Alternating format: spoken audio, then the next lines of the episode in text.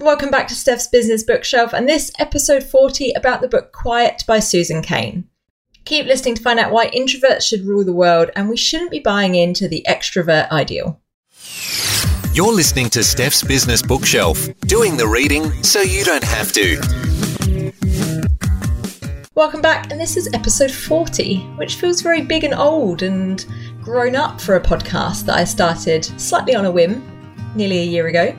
Like I said in a previous episode, I've got some fun things coming up in 10 or so episodes' time when we get to a year old, so keep listening and keep an eye on social media about that. This is also the first episode I've recorded since getting back from Boston, where I was attending the Immunity to Change course run by Dr. Robert Kegan and Lisa Lahey and their team from Minds at Work and it was fantastic. I can't wait to tell you more. I've been sharing a little bit on LinkedIn. Uh, if we're not connected, send me a little LinkedIn request, that'd be great. Or on Instagram, all the links, obviously, to those are in the show notes. You can just hit those and we can connect but it really was awesome. I also met some fantastic people. I stayed with someone, I was uh, Airbnbing and ended up staying with someone called Elle, who was just awesome. And we had a great time and great conversation. She's building her own business as well and doing some really interesting study on in online entrepreneurship. So that's pretty cool. And also met a guy who's building a website, funnily enough, about books and sharing the reading lists of really famous and influential people. So that was really cool, and I can't wait to share more about that once that's up and running. I also bought lots of new books because despite the dollar rate or the Australian dollar rate being absolutely horrible at the moment, books were still a little bit cheaper. So I had lots of Amazon Prime deliveries to the Whole Foods next to the place I was staying and also bought lots of new tea from a place called David's Tea, which I hadn't experienced before, which is a Canadian tea company. Actually, enjoying a slightly tepid cup of their tea here. If you happen to be based in Melbourne, Brisbane, or Sydney, lucky you, first of all. But I will be bringing a little bit of the Immunity to Change content to some workshops in those cities before Christmas, probably in October for most of those or early November. So if we're not already connected and if you're interested in finding out more about how to understand your own immunity to change and what stops you changing or what stops those in your team from changing, let me know. Love to have you along to those workshops. Now, into the book I'm talking about today, and this was a book I actually read quite recently. It's called Quiet, and it was on recommendation of quite a few people actually. I am so glad I did. It blew my mind, and I really, really enjoyed it. And I know I say that a lot about a lot of the books that I share on here, but it's true. And this book really did change the way I think about some people that I know, that I work with, and potentially one that I do live with as well. As usual, before we start, a little bit about the author. Susan Cain is the author of bestsellers Quiet Power, The Secret Strengths of Introverts, and Quiet, The Power of Introverts in a World That Can't Stop Talking, which has been translated into 40 languages, is in its seventh year on the New York Times bestseller list, and was named number one best book of the year by Fast Company magazine, which also named Cain as one of its most creative people in business. Her writing has appeared in the New York Times, The Atlantic, The Wall Street Journal, and many other publications. Her record smashing TED Talk has been viewed over 30 million times on TED.com and YouTube combined, and was named by Bill Gates as one of his all time favourite talks. Susan prefers listening to talking, reading socialising, and cosy chats to group settings. She likes to think before she speaks softly, and until a few years ago was terrified of public speaking. So she's still amazed that such a giant fear is actually conquerable. She lives in the Hudson River Valley with her husband and two sons and that was all taken from her website, quietrev.com. Link in the show notes. A little bit about the book. Susan Cain's Quiet The Power of Introverts in a World That Can't Stop Talking shows how dramatically we undervalue introverts and how much we lose in doing so. Taking the reader on a journey from Dale Carnegie's birthplace to Harvard Business School and from a Tony Robbins seminar to an evangelical megachurch. Cain charts the rise of the extrovert ideal in the 20th century and explores its far reaching effects. She talks to Asian American students who feel alienated from the brash back slapping atmosphere of American schools. That was really hard to say, by the way, it took about three takes. She questions the dominant value of American business culture, where forced collaboration can stand in the way of innovation, and where leadership potential of introverts is often overlooked. And she draws on cutting edge research in psychology and neuroscience to reveal the surprising differences between introverts and extroverts. By the way, that bit was my favourite. I'll be telling you more about that shortly. Finally, she offers invaluable advice on everything from how to better negotiate differences in introvert extrovert relationships and empower an introverted child to when it makes sense to be a pretend extrovert. That was also taken from the quietrev.com website, link in the show notes. Other links I've included in the show notes is the link to Susan's TED Talk, which I recommend watching. It's 30 million people can't be wrong. Although I say that, but Justin Bieber's pretty popular. Anyway, side note. And you can listen to Susan's podcast, and I've put a link to that in the show notes too. And the first season actually focuses on giving parents and educators the tools to empower quiet kids. Now, before I get into the three big ideas I took from the book, a couple of quick disclaimers or notes or definitions. Number one, introverts do not equal loners or hermits. Now, of course, some introverts may be loners or hermits, but they are not one of the same thing. Number two, introversion is not the same as shyness. Shyness is painful and it comes from a fear of social disapproval or humiliation. Introversion is different to that. Introversion is not painful, or certainly not for the introvert anyway. Point number three is that introverts and extroverts have different levels of stimulation, and that's not only to do with people. There was some really interesting work in the book or studies in the book where they talk about different stimulation points, so different or st- different stimulants, and how introverts and extroverts may feel those to different levels. Some of those are sight, some of those are sound, some of those are smell. It can be all different things. But someone who is highly sensitive, which is a technical term used in the book quite a lot to describe introverts, are more likely to be sensitive to other stimulants, not just to do with other people. So, those things out the way, and with your definitions now in mind on introverts versus extroverts, into the big ideas. Big idea number one we are all wired differently. And as I mentioned in the beginning, this is the thing that amazed me the most. The different parts of the brain actually light up differently in different situations for introverts versus extroverts.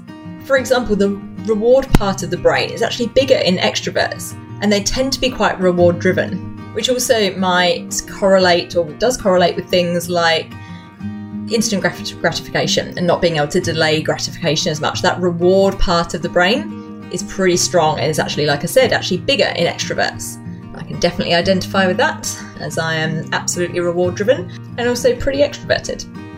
It's also interesting, as I mentioned earlier, I do live with an introvert who is almost as introverted as I'm extroverted, which is quite high so it's interesting to see actually his reaction to different stimulants, but also to reward. And he's whilst he's quite goal driven, he's definitely one who can put off reward till later. That that delayed gratification is something he's pretty good at.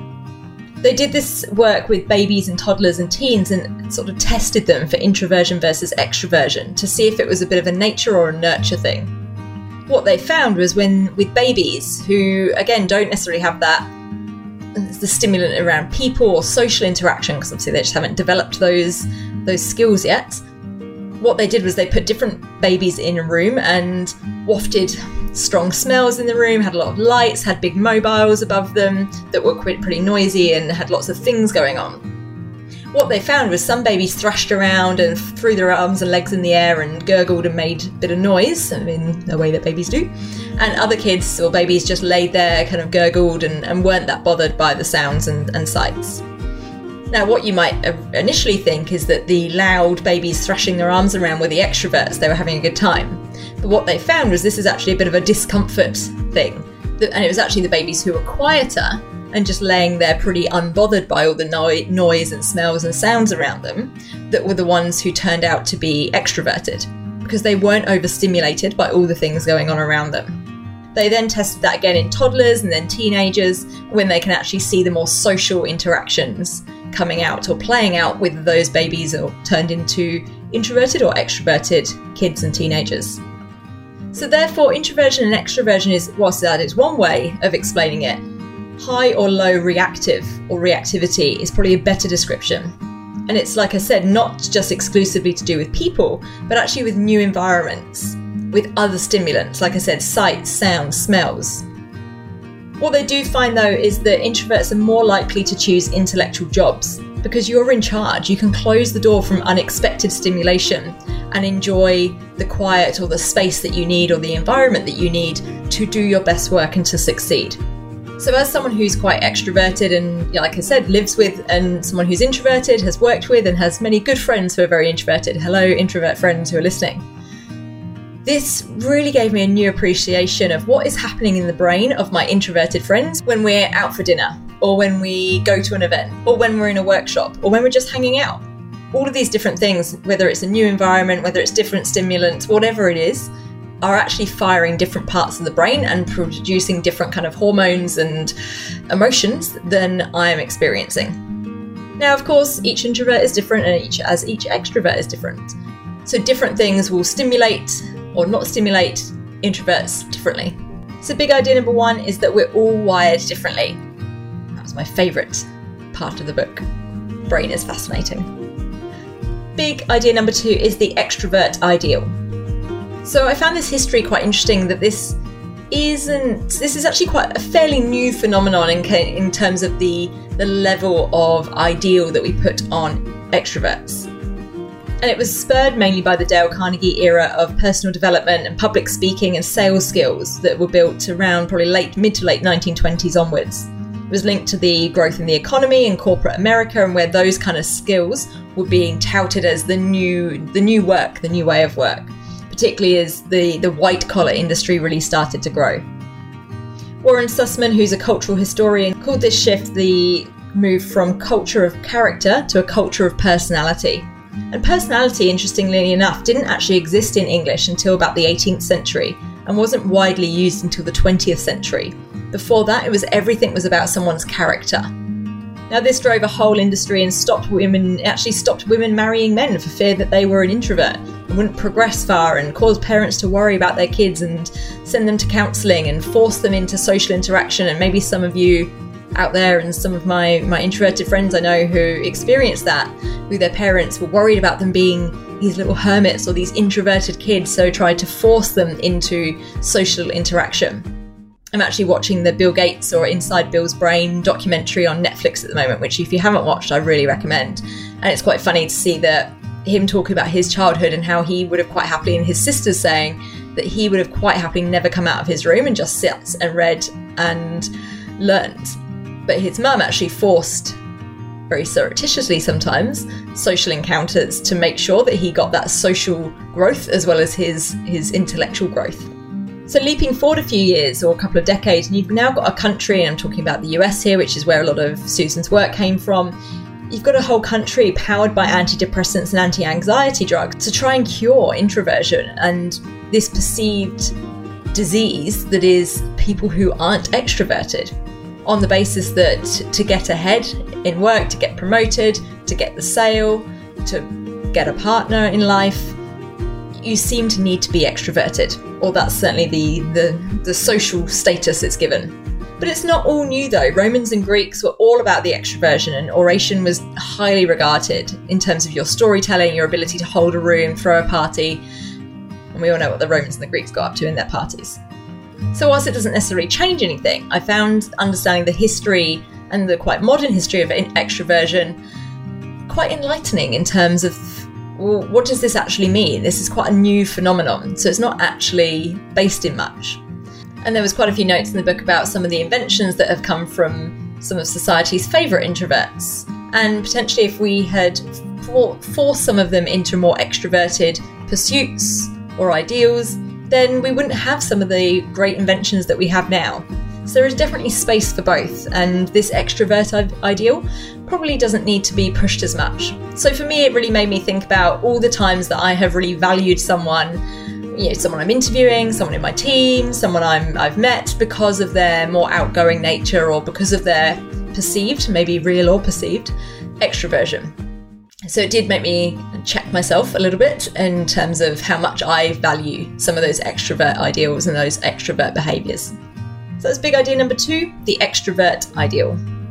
Big idea number three, one I found particularly fascinating given the work I do in facilitating groups why groups are like drugs. Now, there was some research in the book talked about around how ideas are better when you do it alone first and there was lots of examples in the book, particularly around open source code and how some, again, of our more, more technological inventions have come from either people on their own or people who started working on their own and then brought it together later on with other people.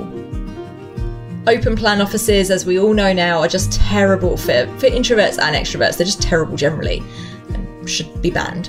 However, they're especially bad for innovation and ideation. So, all the things that they were meant to try and help and create, no, terrible. and 40 years of research is now showing that group brainstorming doesn't work and performance actually drops as a result of group size increasing. Now, for those of you either doing facilitation or group team coaching work like I do, or for those of you who are in big teams, teams of more than probably six to eight people, your output and your productivity and your ideas are probably worse as a result of the size of your group being bigger than that. And that's because of all the social norms that then come in. We don't have the good ideas, we don't share the good ideas because there's either a lot of noise from other people or we're scared of judgment and all of those other things that come in and mess up the dynamic of potentially good ideas. Now, the exception to that is virtual groups, who do actually perform very well because each person is alone. So there is better output from virtual groups. Plus, there's a quote in the book that groups are like mind altering substances, which is why this big idea is why groups are like drugs, in that peer pressure to conform or give the right answer actually fires different parts of the brain it lowers our decision making part of the brain and increases the perception part of the brain. So it actually stops us looking at things in the way we might want to, actually changes the way we perceive a situation. As a facilitator, this definitely made me think again about how I set up activities where they need to come up with ideas or they need to share things. And more often than not, I do normally have some kind of individual reflection and then sharing things in a more open way but again, if people know that they're going to have to share in a group, then does that change things? Potentially. So it did, did make me think about how I set up different group activities or different situations, particularly when I'm working with an intact team, which often is the work I'm doing, to come up with new ideas. How can I prime that in advance so that people do something in as pre-work in previous to the activity or to the to the workshop, which means they're doing that initial thinking alone. So that's big idea number three: why groups are like drugs. So, to recap, the three big ideas I took from the book Quiet by Susan Cain. Number one, we are all wired differently. Number two, the extrovert ideal. And number three, why groups are like drugs. As I said, I found this book fascinating. It gave me such a better insight into the way the brain works for introverts and extroverts alike, and how literally our brain fires in a different way in different situations it's definitely something that has stuck with me when I'm having different conversations, when I'm thinking about planning workshops, when I'm thinking about different people that I work with, both clients and, and potential collaborators or people I collaborate with, to get a better outcome and to harness everyone's skills and strengths. It's something I would highly encourage you to do and think about as well, and to go and read the book. The case studies are really interesting, and the book is very well written. And I know for some people this has been actually quite life changing. And again, I don't really like those those particular words because I think they're a bit overused and a bit hyperbolic. But for some people, this has actually been pretty life changing to realize that they're not broken as an introvert. They absolutely have value, but they just need to find the right environment and the right people to harness that. So if that's you, again, like I said, for those of you who are bringing up children and have an introverted child or children, really worth a read to find out a little bit more about how you can empower those kids to find their inner power and inner voice, even in a world that won't be quiet. If you have read this book, if it had an impact on you, I'd love to hear from you. All the contact details, as usual, are in the show notes. But otherwise, until next time, happy reading.